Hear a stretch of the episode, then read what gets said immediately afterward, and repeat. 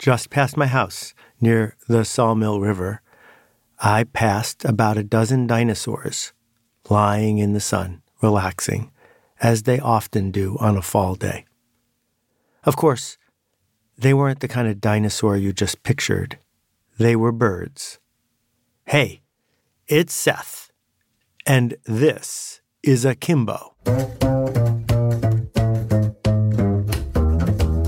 We'll be back in a second after this message from our sponsor, Lenovo. My name is Moudi Sbeity, and my small business is Laziz Kitchen, a modern Lebanese restaurant. My story starts in Lebanon. I was born and raised there, but I immigrated to the US in 2006. Upon coming here, I really missed a lot of the food, the culture, and the memories that are made and shared around the kitchen table. And I realized that if I wanted to experience the flavors and traditions I left behind, that it would be up to me. Because for me, cooking is culture, it's heritage, and it's a huge part of who I am. So I decided to share that culture by offering up one simple dish hummus. I saw crazy sales by selling hummus, but those sales got me asking, where do I go from here? Stay tuned to hear the rest of my story and see how one decision made a difference. Yes, of course, birds are dinosaurs. If we carve up all the animals on the face of the earth and all the animals that there used to be, the way Linnaeus did, we discover that the lineage of birds goes straight back to the dinosaurs. But we don't call them dinosaurs anymore. The reason is simple because if I say I saw a dinosaur lying by the side of the road, you're going to visualize an Allosaurus, a Brontosaurus, a Tyrannosaurus rex.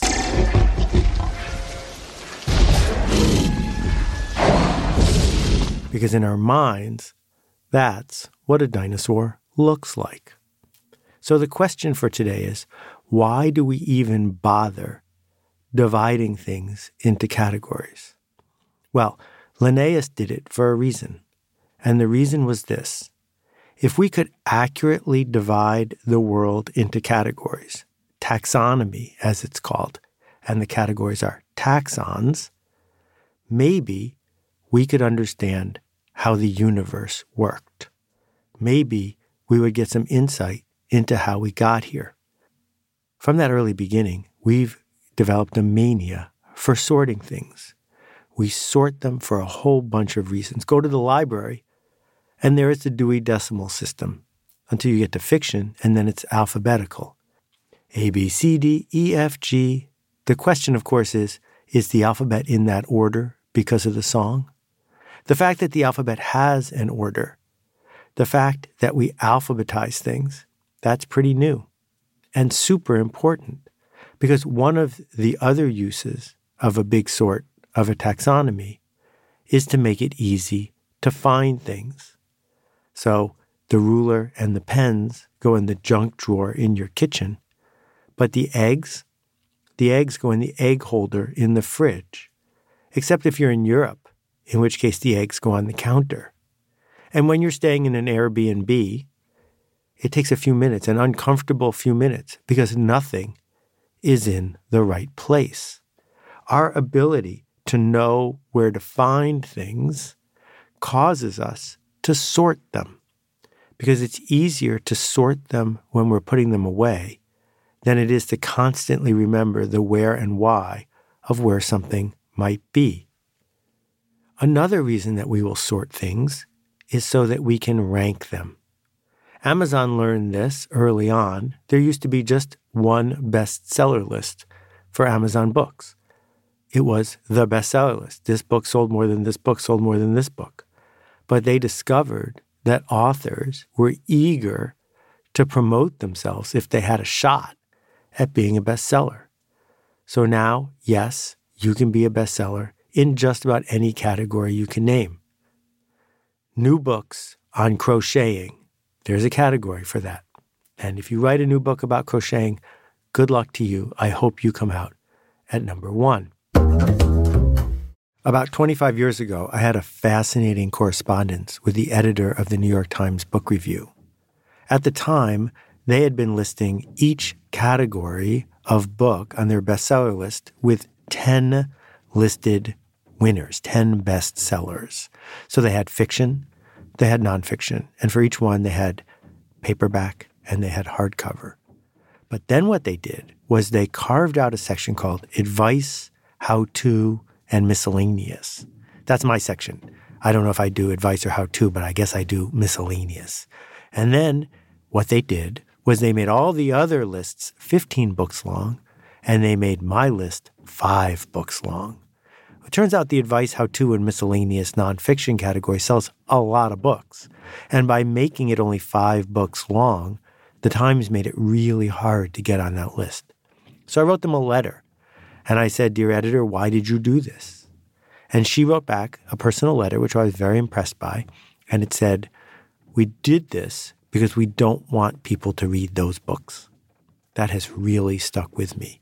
Because if you control the taxonomy and you control the rankings, you're also going to control how people think about where each thing fits and what's important or not. If you're a breeder of a Tamaskan, which is a Finnish dog that looks a lot like a wolf, and you're hoping to be able to show your dog at the Westminster Dog Show at Madison Square Garden, run by the American Kennel Club, you're out of luck. Any conversation of taxonomy wouldn't be complete without talking about dog breeds, because after all, there is no such thing. All dogs are on a spectrum, and show dogs merely fit within accepted boundaries of parts of that spectrum. And so, what's going on at the Westminster Dog Show is a celebration of these artificial taxons. One other thing about it, something I have never understood. Why is it considered a sport? Why do they cover the Westminster Dog Show in the sports section of the newspaper? Yet another example of putting something into a category. The other reason we want to rank things, of course, is not just so that we can be ranked number one, but so that we can pick the thing that is ranked number one because it makes us feel better. Makes us feel better to know that we have a hit. And these rankings also, when they're subjective, make the winner feel really good. There's a concept called an EGOT. That's somebody who wins an Emmy, a Grammy, an Oscar, and a Tony. Of course, Mel Brooks is an EGOT winner. The thing is, the open secret about the EGOT is that the easiest one to win is the E part, because every year they give more than a thousand Emmy Awards. If you show up on TV and you don't win an Emmy, you might not be doing something right. How did that happen? It happened because the taxonomy of TV got ever more complicated. There are sports Emmy Awards, there's daytime Emmy Awards, there are the Emmy Awards for Chicago and Detroit and Cleveland. Add it up, and sooner or later, if you stick with it and pick a category that's not too competitive, you too might win an Emmy. This led to some problems for the Grammy people. From 1986 to 2009, they awarded a Grammy for the best polka music. Of course, you know the immortal Jimmy Sturr.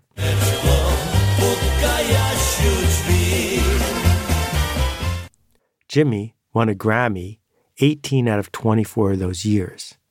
Good for him. That's a lot of polka talent in one person.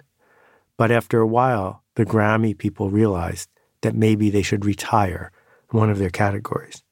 Okay, so to find things, to rank things, why else do we need a taxonomy? The next thing is to predict behavior. What we do is we learn how a category, a taxon, works. And we use that as a shortcut to predict how the next thing in that category will behave. So we would be stunned if a lion or a tiger or a bear started flying, because things in those taxons don't fly. But if a bird, a bird we've never seen before, starts to fly, now we're not surprised at all because birds are supposed to fly. We categorize the world and then we make assumptions about how the world is going to work. And one way we get into trouble is when we try to make a taxonomy of human beings. When we try to say, oh, this person is going to act like this because they're in that category. So, falsely categorizing and falsely predicting how something in a category will act leads to unfairness, to confusion, and to lost opportunities. The fourth reason we might want to sort things into a taxonomy is to understand how the universe works. When they decided that Pluto wasn't a planet, this was a big problem. It was a big problem because most of us haven't spent much time at all thinking about astronomy. And so, when they changed the rules of astronomy, the taxonomy of astronomy, we have to reconsider it. Well, if Pluto isn't a planet, what is a planet? And if Pluto isn't a planet, is Rover a dog? Is Pluto a dog? What is Pluto anyway? And Dino, is he a dinosaur? What happens when we start to mess with what deserves to be in what category? It makes us uncomfortable because categories mean we don't have to pay attention anymore. Once we know that the spoon goes in the spoon slot in the silverware drawer, we can forget about the spoon. But when we have an item, a new item in our house, a tape dispenser. And there's never been a spot for that before because the tape dispenser doesn't fit in the junk drawer. We have to leave it out. And every time we pass it, we're sitting there saying, What category do I want to put this in? The universe isn't working when that's occurring. And of course, there are different kinds of universes. If you go to an art museum, you don't expect the ancient Greek and Roman sculptures to be in the same room as a David Hockney painting. Of course not. It makes it too difficult for you to think about how art fits together, how the universe of art makes sense if we eliminate the chronology that art has traditionally been judged by chronology and materials. It lets us form taxons. But then, just about 30 years ago, they started messing with it because they divided contemporary from modern art. What that doesn't make sense. Contemporary and modern art should be the same thing. But of course, they're not the same thing. They're not the same thing because modern art was a reaction against thousands of years of traditional art. It was the work of a few artists who stood up and said, now that there are cameras, we don't have to work to paint things to make them look like a photograph was taken. And that lasted for 50 or more years. But then the joke was over. Okay, we get it. You're not painting like you have a camera anymore. Is that the end? Is art over? And what Marcel Duchamp and others did was they pioneered contemporary art, which said we are not reacting against traditional portraiture, we are reacting against art itself. That what we're going to try to do is represent ideas not just the way that they are painted. This caused people a lot of consternation. And so curators, the curators who build taxonomy, needed to figure out how to divide those things so they could inform us. Because the purpose of the big sort, one of them, is to inform us about how the world works. Okay, couple more. To find holes and opportunities. So, quite famously, they talk about Miami Vice, the TV show.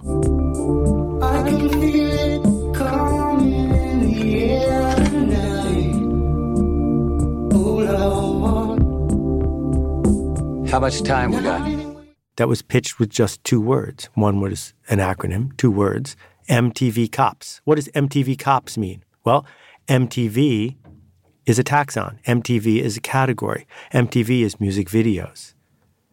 And Cops? Cops is a genre, a category, a police procedural. What happens if I mix them? So once I understand the grid, once I understand how the world is laid out, then I can find the holes and I can blend categories to find new things that are between categories. So, what's a flying car? A flying car is in between cars and planes.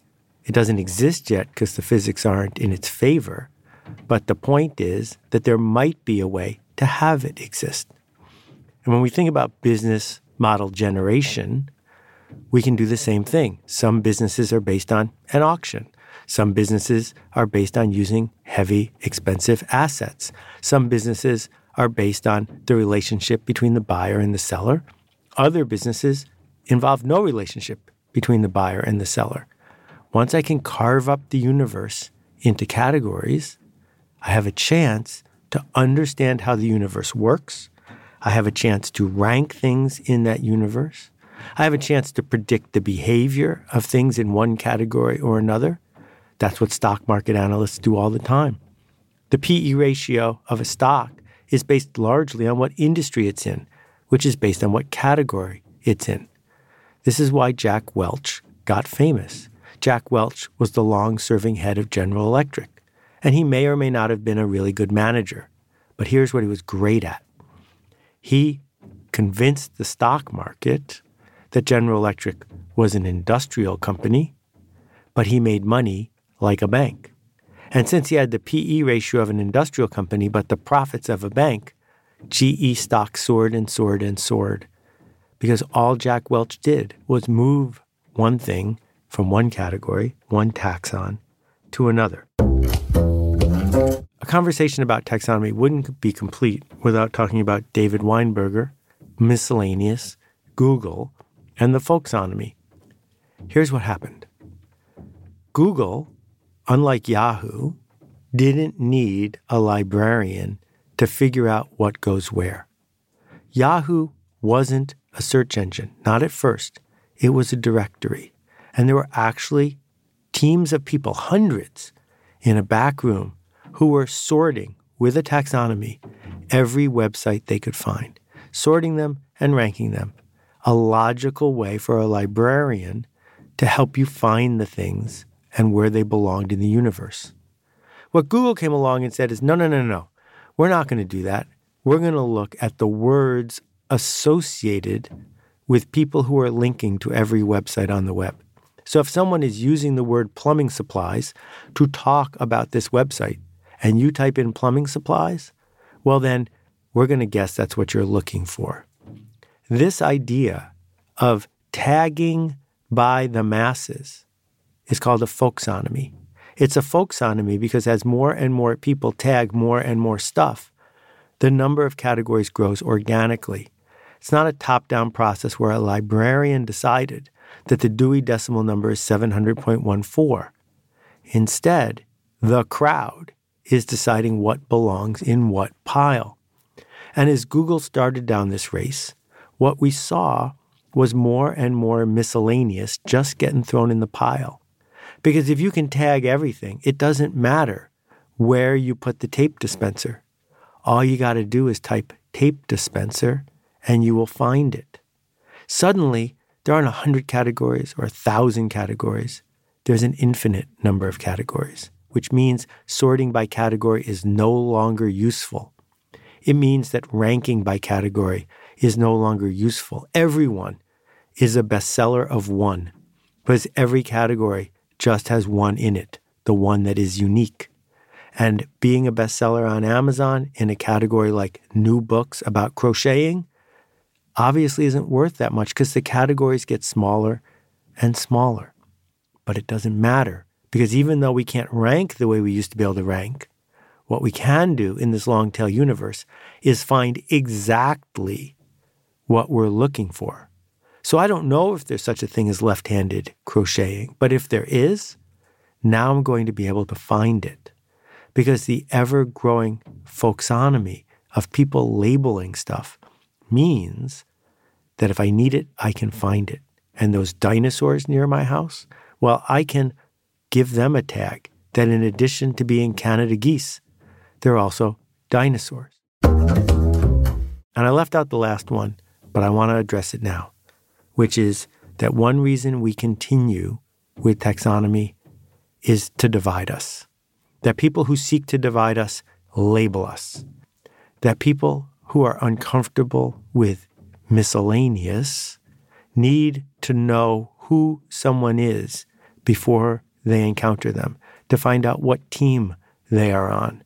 And too often, as the media hypes up our political system, what we do is we judge others by the worst among them, and we judge our own team by the best among us, which is a completely unfair comparison.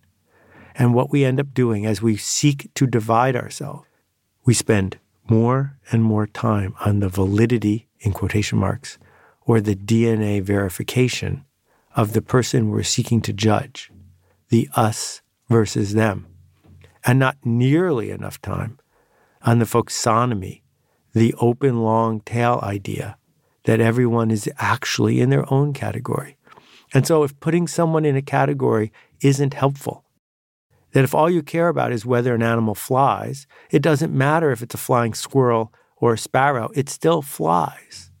And so, the behavior that we see, the outputs that we see, make it way more important than whether Pluto is a planet or not.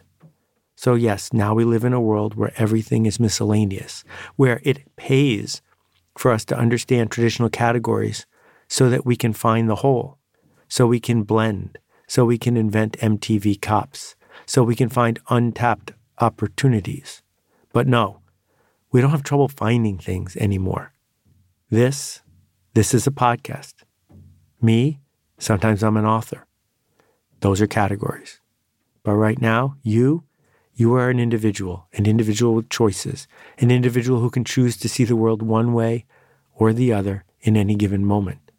And the better we get at tagging things, the better we get at figuring out where we want to go, the more easily we'll be able to contribute to the culture we want to build. Thanks for listening. We'll be back in a minute with answers to your questions from last time.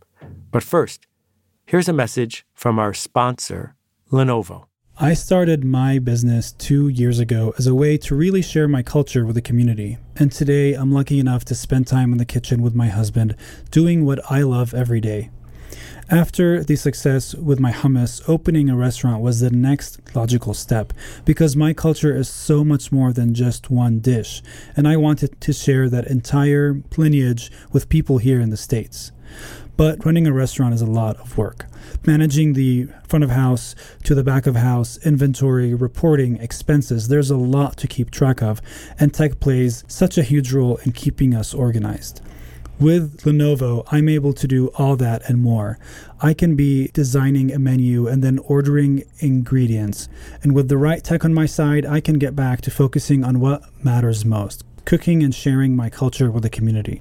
To see how Lenovo can make a difference for your small business, visit www.lenovo.com slash SMB. I'm Moudi Sbeity, and this is my difference maker story. Hey Seth, it's Maria. Hey Seth, my name's Kyle. Greetings, Seth. This is Steven out in Madison, Wisconsin. Hi Seth, Alicia from Charleston here. Hi Seth, this is Anupam. Hi, this is Caitlin. Hi Seth, warm greetings from Curacao. Hey Seth, my name is Nick Ryan from Pittsburgh, Pennsylvania. Hey Seth, this is Rex. Hey Seth. Hi, this is Vasilis from Greece. Hi, this is Roberta Perry. My question is. And that completes my question.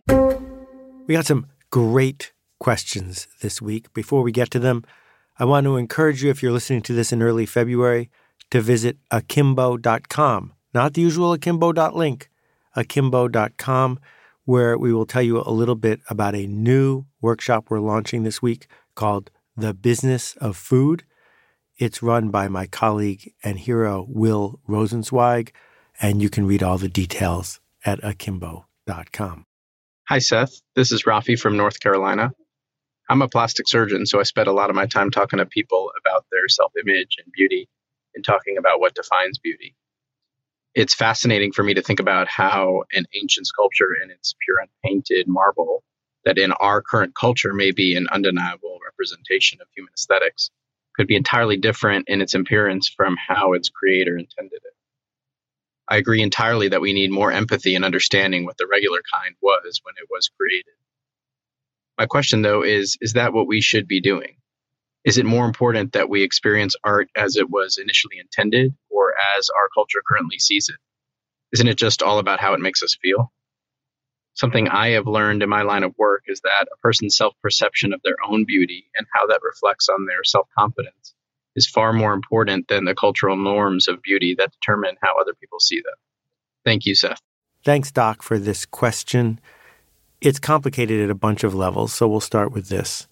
Art can certainly be consumed merely as what makes me feel good. But what has happened in the last hundred years of many forms of art or theater is that the idea behind it, the concept, is just as important as the execution. So, a Marcel Duchamp ready made hanging there, or understanding the algorithm that Sol LeWitt asked the curator to execute. These change our perception of what we are seeing, they change the way we understand it. And so the source does matter. Now, you can choose to view it purely as an aesthetic exercise without any narrative whatsoever. But plenty of people are engaging with art with the story that it comes with, and that story is something we wrestle with, which leads to the second half of your question. I don't believe there are internal narratives about beauty that exist in a vacuum. I think that people who lived in the time of Rubens had a different body image than people who live now. I think that people who live in Miami have a different body image than people who live in Copenhagen. And I'm rounding, of course, everyone is on a spectrum.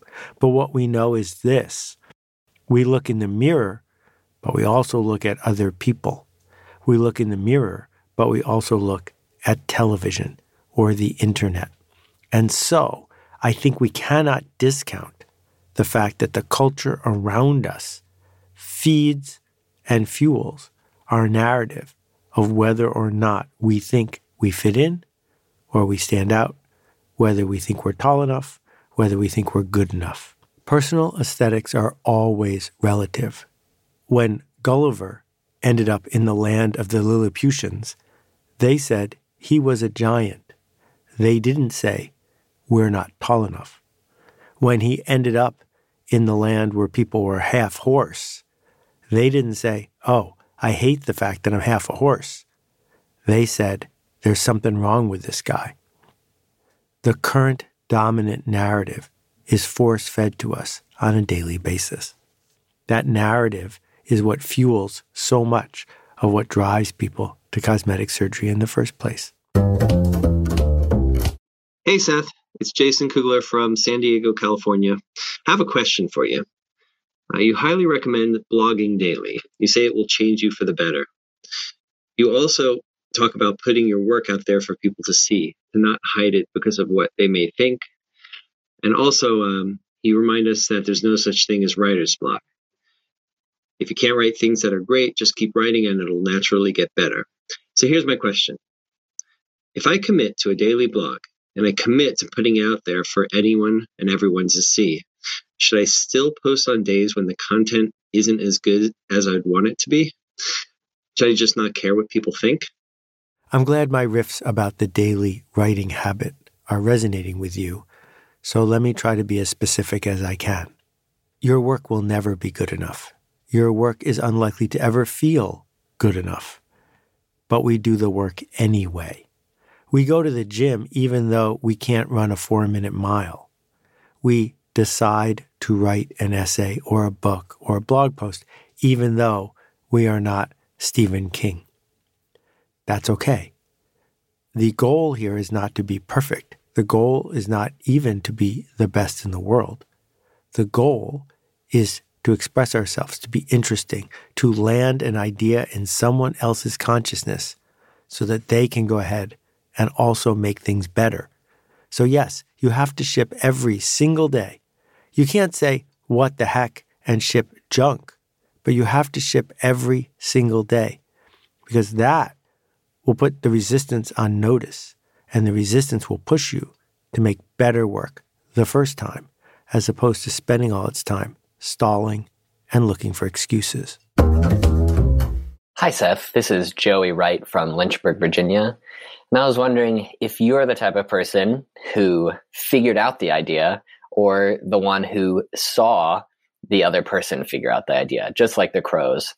And um, if the latter, who did you gather some of your uh, ideas from? Um, one thing that I've appreciated about all of your work is the amount of you know goodwill you put into it. Um, it's not a get rich quick scheme. It's all about doing hard work. And I was kind of interested in um, where that, I guess, moral compass came from in you. Really love the work. Thank you for sharing all of your ideas with us. There are no original ravens. There are no wholly original thinkers. It is impossible to bring a wholly original thought to the world and have the world do anything at all with it.